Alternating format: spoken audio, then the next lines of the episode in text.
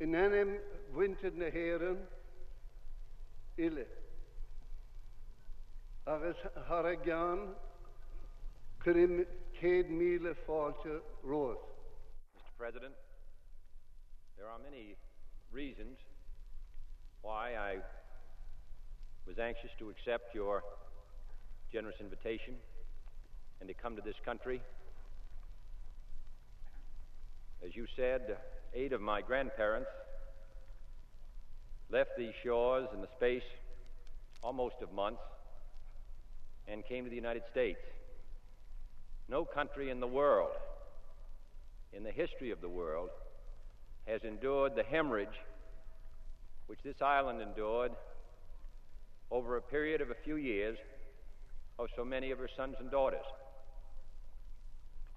These sons and daughters are scattered throughout the world, and they give this small island a family of millions upon millions who are scattered all over the globe, who have been among the best and most loyal citizens of the countries that they have gone to, but have also kept a special place in their memory in many cases, their ancestral memory of this green and misty island.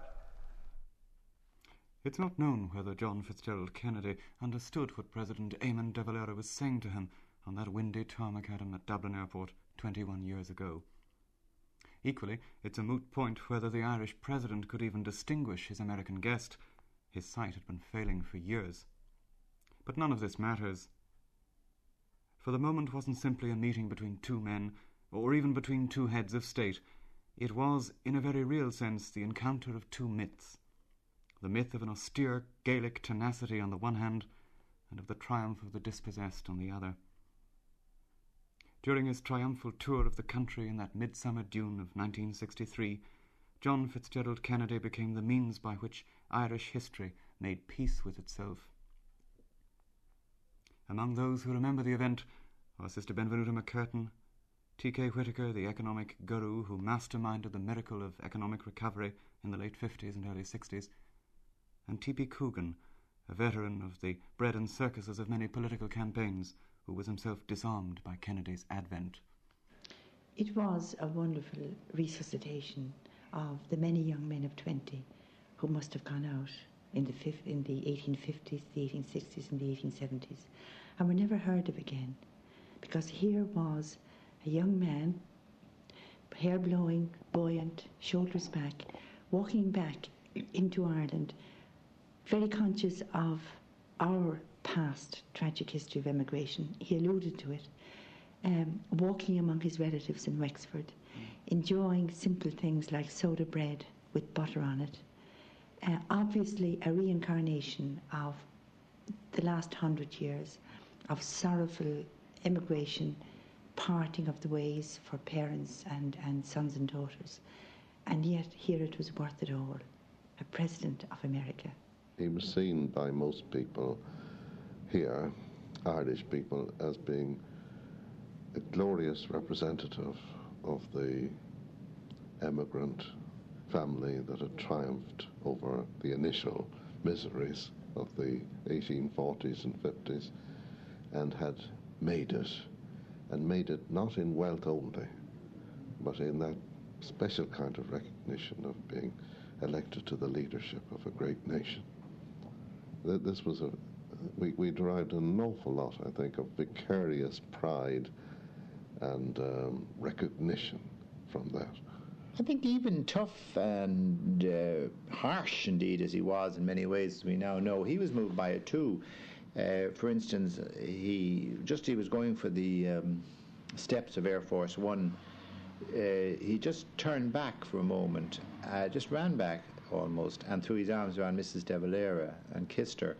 And everyone was kind of taken off balance. The cameramen weren't ready. His own man was aboard. The other cameramen were, you know, dismantling their stuff and going away. So nobody got the picture. But he was genuinely moved by Ireland and by, you know, meeting these legendary Irish figures which obviously meant something to him too, and um, that came across. Uh, I was actually in Áras an Uachtaráin on the day he uh, planted the tree. It was quite moving to stand beside him in the shadow of a giant oak, which was, uh, was it no, I think it was, giant tree anyway, it's still standing, which was planted by Queen Victoria during the famine, during our visit here, at the time that his uh, ancestor had set off in a, one of those coffin ships. So, I mean, it was quite authentic. He, uh, the Kennedy family had gone through that uh, trauma, and despite all the schmaltz and the razzmatazz and the PR and the Honey Fitz and the stews of Boston and all the rest, they, they genuinely had made it to the White House. Not only from the, the log cabin, but from the bohan on the side of the road uh, outside New Ross. So, if had any sort of sense of history or any sense of imagination, it was, uh, it was a piece of genuine symbolism. And the symbolism was made all the more accurate and more poignant uh, by virtue of the fact that a wind blew from Dallas and that little tree actually died in the park, whereas Queen Victoria flourished on. They had to plant another tree afterwards. But afterwards was too far in the future. For the moment, only the moment mattered. Wherever he went, the crowd sprang up around him to love and lionize the homecomer. Speech of welcome after speech of welcome honoured the visiting president not only as a dignitary from America, or as a darling of the Irish, but as a Jacobite exile, a Stuart prince, a Catholic king. In spite of our differences, we are as one today. We have pride, each and every one of us, within himself. We have pride of nationality. We are proud, Mr. President, that one of our race, you, have been chosen by the great American freedom loving people to be their leader. You, sir, come to us from the country of George Washington, of Abraham Lincoln, of Thomas Jefferson, of Franklin D. Roosevelt. All of them great international public figures, all of them great statesmen, all of them men of the highest stature. And you, Mr. President, in the opinion of the citizens of this city, and indeed in the opinion of the citizens of Ireland generally, have shown by your writings, by your speeches, by your actions in defence of liberty, within the United States and outside of it, that you are a man of the same rank, of the same caliber, of the same greatness as these great men. But in talking so much of the Fitzgeralds and the Kennedys, we must not forget one, another woman who is dear to our hearts, your lovely wife, Jackie. We shall be pleased if you will take back with you over the Atlantic warmest greetings, Irish prayers, and thoughts from the mothers of Limerick City and County. To her whose gracious motherhood and wifely devotion and help to you has endeared her to us all.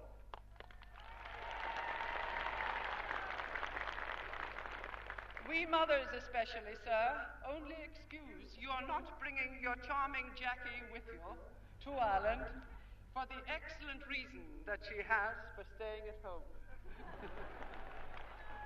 we women know that however demanding your presidential commitments may be, and the urgency for you to move on, we can only interpret part of that haste to your understandable longing to be back home with her again at this time.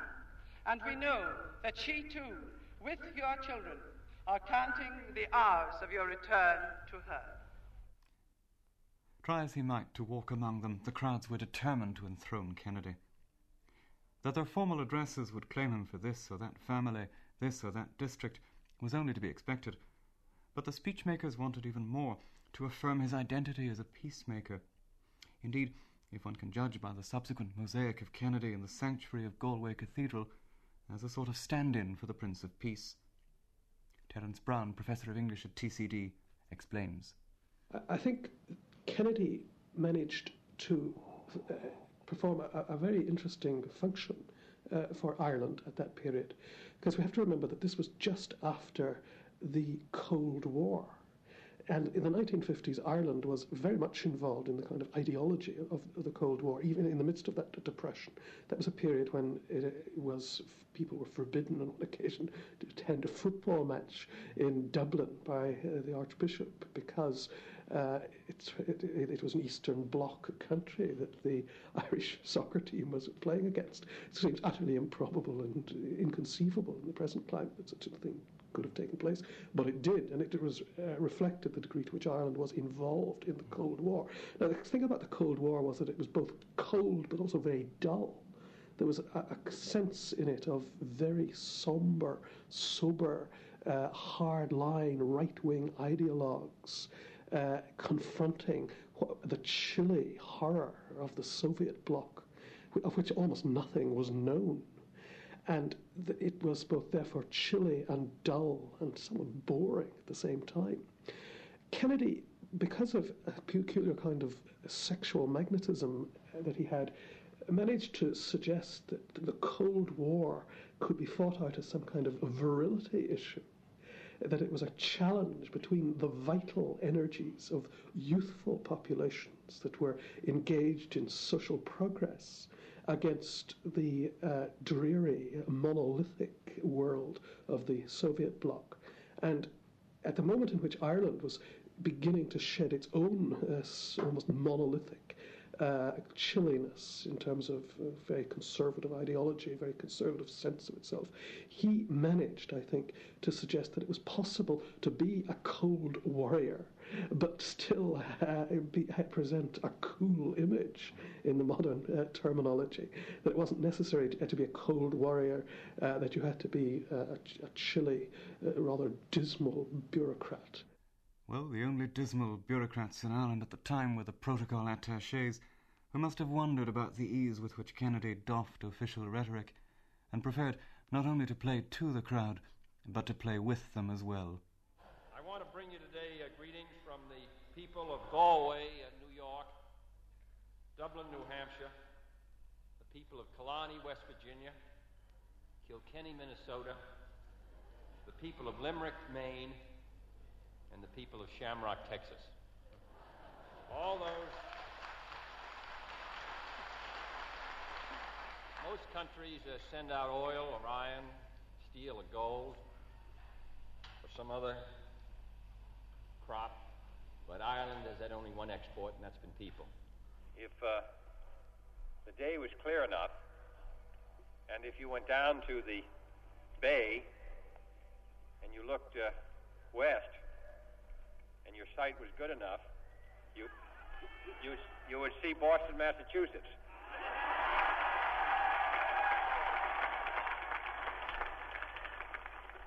And if you did, you'd see down working on the docks there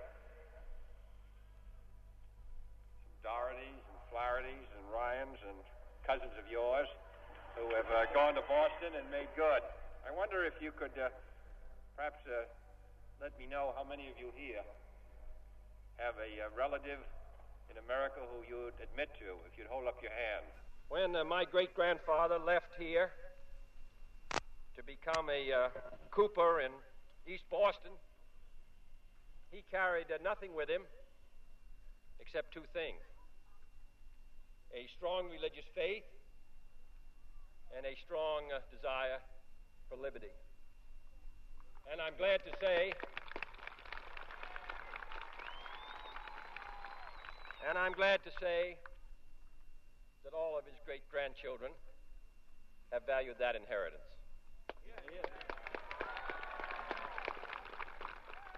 If he hadn't left, I'd be working over at the Albatross Company.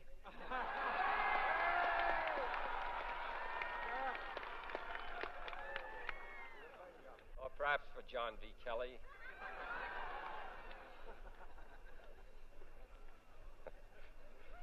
in, in, any case, we are happy uh, to be back here. About uh, 50 uh, years ago, an Irishman from New Ross uh, traveled down to Washington with his family, and in order to tell his neighbors how well he was doing, he had his picture taken in front of the White House and said, uh, This is our summer home. Come and see us. Well, it's our home also in the winter, and I hope you will come and see us. Not everybody was thrilled silly. Yeah, there were those who kept their heads and their silence too. Michael O'Riordan, former General Secretary of the Communist Party in Ireland, had a different angle. indeed an oblique one, on the June shenanigans. First of all, uh, he did have a good image. Uh, he had a very good public relations uh, machine working for him. Uh, he did strike the right chord of nostalgia. Uh, but at the same time, there was a hell of a lot of shamrockry about the whole business back when he came back here. Uh, and uh, one did feel that it wasn't just a nostalgic visit, visiting the one's roots, which now becomes a sort of a, uh, a practice of the United States presidents from Nixon to Reagan. And I think the one would question the, the, the Nixon roots, for instance, and one would see in the Reagan visit the, the same sort of uh, political purpose behind the visit. And I think the political purpose of Kennedy's visit was to rally the Irish national exile immigrant uh, Catholic vote in the United States, uh, uh, which is still not as big as it used to be, but is still a factor in American politics. Much has been said about Kennedy's Irishness, but uh, coming as he did to our state in Berlin, where he proclaimed himself in, in one single sentence about Ich bin Berliner, I am a Berliner. Uh, in other words, a very, very clever sort of phrase of identifying himself with the people of West Berlin, uh, which was a flashpoint, and probably still is a flashpoint, but even more so than it was a flashpoint in which World War III could have broken out. Uh, that when he came here, I think he made the maximum use of the what uh, the understandable sentimentality of the Irish, because in many respects, uh, for any Irishman who's been in the United States, even for a brief period, you do find that they, they are in many respects more Irish than the Irish themselves. Perhaps so, but they'd also been more American than the American themselves, at least in terms of getting on. President Kennedy was happy to rattle off the home scores with a pride that was mirrored and magnified by the crowds he spoke to. My country welcomed so many sons and daughters of so many countries Irish and Scandinavian and Germans, Italian, and all the rest and gave them a fair chance and a fair opportunity. Of the House of Representatives is Irish, descent. Leader of the Senate is of Irish descent. And what is true of the Irish has been true of dozens of other people. In Ireland, I think you see something of what is so great about the United States. And I must say that in the United States, through millions of your sons and daughters and cousins, 25 million, in fact, you see something of what is great about Ireland. There were those who observed all of this, and those who took part in it. T.P. Hardiman, subsequently Director General of RTE, was at the time in charge of outside broadcasts and so was, in a sense, both participant and onlooker. It was a, a very interesting and exciting challenge for a very young television service at the time. Um, we'd been on the year, whatever it was, the full of 1962 and half of 63, 18 months television broadcasting experience. So it was quite a significant challenge from that point of view to use whatever skills we had learned and to put them into play, not only in giving very full television coverage for the domestic audience, but of course there was an enormous international interest in this. Um, of course, I had walked all the scenes and knew the, uh, in terms of the planning of the organisation, we were working 24 hours a day, seven days a week for the few weeks beforehand. We were very conscious that it was to be an important event and a success for a fledgling television service, but that part of us that gets drawn into wanting to make sure that the country does something extremely well was evident at that time. The first ch- such challenge. RTE and, in the broader sense, the Irish public entities tend to respond like this when a big international challenge to put the best foot forward to show well internationally. And we're very conscious of that, that the eyes of the world would be on Ireland for five days, and we're very anxious as relative tyros in the profession of television that the very best in professionalism in television would come out of Ireland there was, I think, of course, some element of the political calculation in everything the Kennedy clan did, and the visit to Ireland was quite clearly in a broader political context. But the reality, I think, was that that was overtaken by the mood that happened in the country. The mood was reciprocal, and one of Kennedy's favourite ways of expressing his pleasure and the joy of the crowd was to invite them to join in with a show of hands. These were probably the happiest ballots he ever pulled. My friends, I want to, uh, I want to pleasure at being uh, back uh, from uh, whence I came. There is an impression in Washington that there are no Kennedys left in Ireland, that they're all in Washington. And uh, so I wonder if there are any uh, Kennedys in this audience. Could you hold up your hand so I can see? Oh, I'm glad to see a few cousins who didn't catch the boat. I wonder, before I go, if I could uh, find out how many citizens here have uh, relations in the United States. Do you think you could hold up your hand if you do? I uh, want to express my pleasure at seeing the Fitzgeralds. I wonder if they could stand up.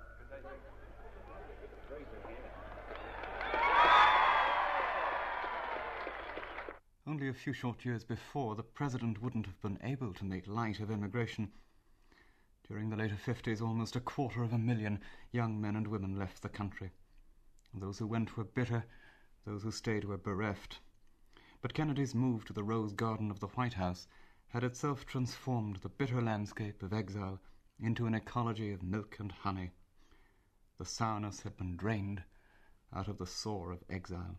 It was the time that Lemass Boomlet seemed to be working, and uh, we were in the good days of the Whitaker plan, and uh, HP was sending washing machines and fridges and carpets and all that into uh, Irish homes, and um, uh, Kathleen O'Houlihan uh, was big, uh, in some people's eyes anyhow, was becoming identified as Kathleen O'Houlihan li- Limited. How limited we've since learned, but in those days it seemed that uh, upward, never onward. You know, prior oil shocks and all those things was the path to go. It's easy to forget now that the Kennedy visit was such an important matter for um, mass communications in a political sense. This was the first uh, recorded uh, long impression of a president's visit. He happened to be an Irishman and he happened to be handsome, coming across to us with all the virility which, with which we weren't used to in Irish politics, but which in some nostalgic way, I heard it at the time, was referred to as the kind of sexual magic that Michael Collins possessed for, the, for those of his generation. And not only that, but we had grown used to a kind of a, a sober visaged politician who wore dark clothes. We had an elder statesman, as distinct from politician, at the time in Eamon de Valera, and somehow we were subdued by the whole seniority of politics. And yet here was a young man who stood in the Dáil and brought us back to the rhetoric of uh, Grattan, of Henry Grattan, and was conscious of that tradition, the parliamentary tradition of not only Grattan, but the, um, the marvellous uh, kind of voice of Daniel O'Connell, and used all the uh, what we now know as the skills of public relations and uh, being able to put across one's um, persona. Kieran Carty, editor of the Sunday Independent, remembers the force of that personality. In America, you know, it was the age of Camelot, and uh, for, for a brief period there, there was a sense that liberalism and open open ideas were, were, were ruling Washington. And uh, we, we we got caught in this a bit too. I mean, it became possible. I mean, to, to, to, to adopt this kind of view here. It became, it became, it was made normal. It was, it was, it was authenticated in a way by, by Kennedy's presence and the fact that everyone could see he was, he, he, he was so gregarious. He had charisma. I mean, he, when he came to Dublin, I remember. I mean, the state reception in, in Dublin Castle. He paid as much attention to the staff and to inquiring about their, their, their well-being and asking about their families he did to the dignitaries who were lining up to, to shake his hand. So the, the, there was this sense of, of, of, a sort of democratic openness, and this in a society that had been so closed. And uh, as you say, the geriatric leadership was sort of. I mean, a young, a young man in government then was in his 50s or 60s, and this, this is regarded as a, a man beginning of a promising career in government. So uh, he made it very difficult for, for, to perpetuate that, the system we had then. Kennedy represented youth, and Ireland was becoming a young society then it was with the economic change and the free education, all that kind of thing in the 60s. The, there, there was a, the beginning of this change that's now made us the youngest nation in Europe. I mean, now half the population is under 25. Well, the, that was that, that that's change was, was beginning to take place then too. So, uh, youth, yes, the idea that young men could run countries, the idea that young men then could run businesses, young men should be running everything.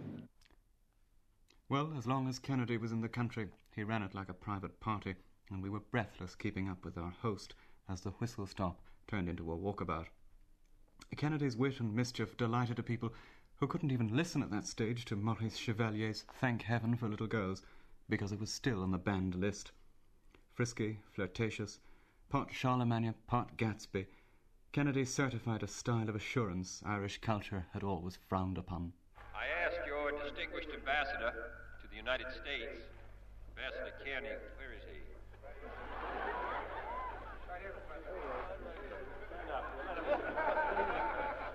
He, he, elfish look about him, but he's very, very good. I said, What is this county noted for? And he said, uh, It's noted for its uh, beautiful women and its fast horses.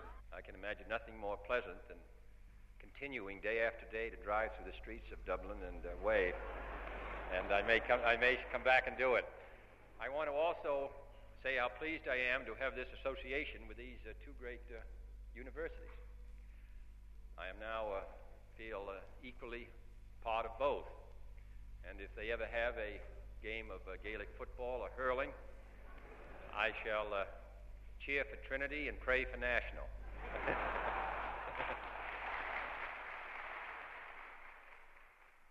the jests didn't stop when the President addressed the joint session of Parliament. His opening shafts in the chamber were as suave and feisty as anything he'd offered previously. I am deeply honored to be your guest in the free parliament of a free island. If this nation had achieved its present political and economic stature a century or so ago, my great grandfather might never have left New Ross, and I might, if fortunate, be sitting down there with you.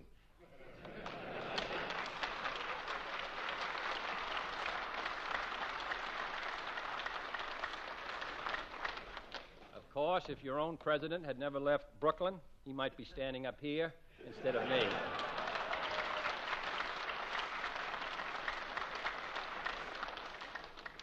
This elegant building, as you know, was once the property of the Fitzgerald family. But I have not come here to claim it.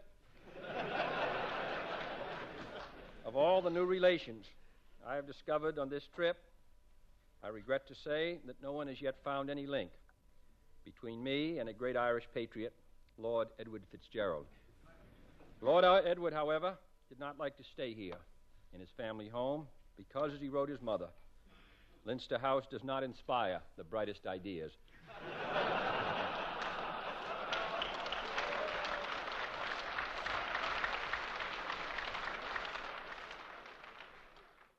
Among those present on that day was Senator Eoin Ryan of Fianna Fáil. Certainly a, a historic occasion, and uh, it was a tremendous uh, honour to be there. And of course, he again he spoke so very well, and uh, with the with the kind of style. I mean, it wasn't just that he made a good speech; he made a an entertaining speech, an amusing speech. It was it had everything. Uh, was uh, really uh, such a sophisticated performance and uh, such a warm performance. There's no doubt that uh, he uh, was uh, interested in the Irish vote. There was no doubt that he, his links, his coming to Ireland and so on, did have a political motive.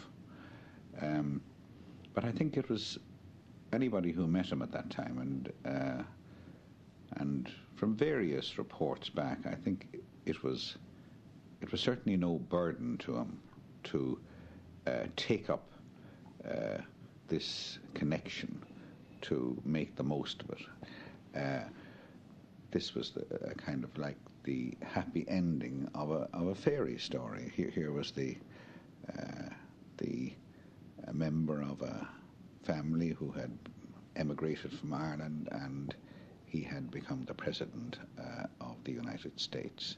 They came to our shores in a mixture of hope and agony, and I would not underrate the difficulties of their course once they arrived in the United States. They left behind hearts, fields, and a nation yearning to be free. It is no wonder that James Joyce described the Atlantic as a bowl of bitter tears. And an earlier poet wrote, They are going, going, going, and we cannot bid them stay. But today, this is no longer the country of hunger and famine that those immigrants left behind. It is not rich, and its progress is not yet complete. But it is, according to statistics, one of the best fed countries in the world. Nor is it any longer a country of persecution, political or religious. It is a free country, and that is.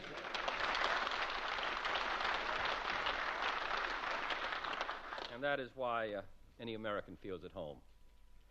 There are those who regard this history of past strife and exile as better forgotten. To use the phrase of Yeats, let us not casually reduce that great past to a trouble of fools. For we need not feel the bitterness of the past to discover its meaning for the present and the future. And it is the present and the future of Ireland that today holds so much promise to my nation, as well as to yours, and indeed to all mankind. For the Ireland of 1963, one of the youngest of nations and the oldest of civilizations, has discovered that the achievement of nationhood is not an end but a beginning. In the years since independence, you have undergone a new and peaceful revolution, an economic and industrial revolution, transforming the face of this land while still holding to the old spiritual and cultural values. You have modernized your economy, harnessed your rivers, diversified your industry, liberalized your trade, electrified your farms, accelerated your rate of growth, and improved the living standard of your people. The other nations of the world, in whom Ireland has long invested her people and her children, are now investing their capital as well as their vacations here in Ireland. This revolution is not yet over, nor will it be, I am sure, until a fully modern Irish economy fully shares in world prosperity. Dr. T.K. Whitaker provides a context for the new note of buoyancy in Kennedy's speech. Well, just before he came, almost the census showed that the tide of emigration had turned, that we were beginning to have a rising population again. The 1961 census was the first, I think, for quite a long time to show that that change had taken place. And that, that, amongst other things, was giving us heart here. But certainly we had no, we had no hesitation, no reservations about um, the Kennedy ideal and image. And uh, we had managed to bring ourselves away from looking over the, the brink of despair. We had found that we could make some progress if we set our minds to it. And as I said earlier, that um, emigration was not going to be a perennial bloodletting exercise, that we were able to staunch it and control it and build up not only faith in ourselves, but actual numbers as well. This has never been a rich or powerful country. And yet, since earliest times, its influence on the world has been rich and powerful. No larger nation did more to keep Christianity and Western culture alive in their darkest centuries. No larger nation did more to spark the cause of American independence, and independence indeed around the world. And no larger nation has ever provided the world with more literary or artistic genius. This is an extraordinary country. Patrick Donegan, the Fine Gael TD, was also in the House. My abiding memory seems to be a time of sort of great friendship and everybody was most impressed, and not only that, but they felt it within their very being. They were they felt they had somebody there who was of them and who was trying to be with them. I think that was Jack Kennedy's great thing. He was off the people and with the people at all times. What effect did his speech have in the chamber? You were you were sitting there listening to him. He was uh... completely moved. Uh, to be moved by a speech, somebody has to give himself to you and extract from you something that's indefinable. Kennedy could do this. All the shouting through microphones at the wrong level of voice and that sort of thing uh, doesn't do it, but Kennedy could do it. From Cork to the Congo, from Galway to the Gaza Strip, from this legislative assembly to the United Nations, Ireland is sending its most talented men to do the world's most important work, the work of peace. In a sense, this export of talent is in keeping with an historic Irish role. But you no longer go as exiles and immigrants, but for the service of your country, and indeed of all men. In effect, Kennedy was preaching another crusade for the liberation of the holy places. It isn't entirely certain that we took him at his word. Personal latitude is allowed where poetic license occurs. But we were hugely gratified to be summoned out of our inertia, our insularity, and invited to repossess the most ancient of Irish practices, that of the missionary or the militant. Our sense of ourselves could never be quite the same again. Ronan Fanning of the History Department of UCD sums up the visit. I think we have to remember that the early 60s were a very expansionist, they were an optimistic age.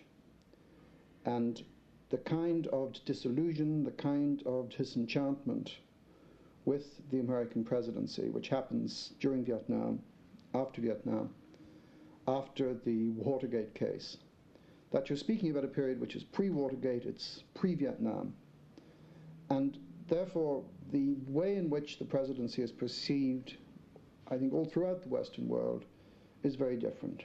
Kennedy has succeeded an older man, Eisenhower, a man who's associated with World War II, and he is, in a very real sense, a representative of what people see as a brave new world. The description of the White House as Camelot, that whole aspect of the of the Kennedy thing. Now, in other respects, of course, there, there is a tremendous sense, Irish sense of pride in the fact that here you have a returned exile. I mean, he is the apotheosis, if you like, of the returned Yank made good. And it's the symbolism is, I, I, I think, very important. Apart from that, you, you, you have other aspects of the thing. He is the most powerful man in the world. He's extraordinarily wealthy. He's married to a very glamorous woman. He's extremely good looking and attractive himself. Now, when you take all those and put it together, I think you begin to get some kind of idea of the impact which uh, Kennedy had in Ireland in 1963. Indeed, I think you can go a little bit further than that, and you can argue that it is very much the most important visit of any individual to independent Ireland since the foundation of the state. There's no doubt a whole generation of Irish politics um, modelled themselves on him and they started trying to get themselves called uh, by their initials uh, as JFK did, and some of them even aped the hand in the pocket of the jacket. And uh, the men in the mohair suits, as I dubbed them in that first book of mine, Ireland Since the Rising, you know, got a hold to the levers of power in that era. And the model that they looked to was definitely Jack Kennedy. And they just looked to his methodology and his can do and his rootlessness. They didn't uh, have any particular philosophical concept, and I think it, uh, it dawned on them all, and uh, dawned on an awful lot of us later that uh, it is true that if you don't understand morality, you don't understand politics either. Now, Jack Kennedy certainly understood politics. Uh, his morality was that of America, American politics, and the reality of it and the brutality of it. But that was not apparent at the time. It was just uh, the godlike figure. I remember the Sunday Press had a famous uh, colour photograph of himself and uh, Jacqueline. I think it was taken by Colman Doyle. And it's quite safe to say that, that for some decade after his tragic death, uh, that photograph hung in as many farmhouses as did the Sacred Heart all over Ireland, in rural Ireland, in urban Ireland too. Now that would be unthinkable today. I mean, even Boy George or Michael Jackson or somebody would be up and down in uh, six months. It's an interesting question as to whether the Kennedy visit was a, simply an Indian summer. It wasn't. It was very real for people, and it stayed in people's minds for a long time afterwards.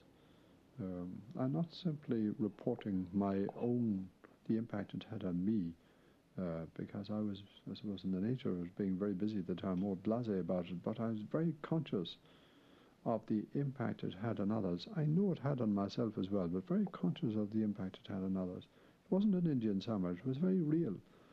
And it was, it was a moment in time to be celebrated and to be happy about.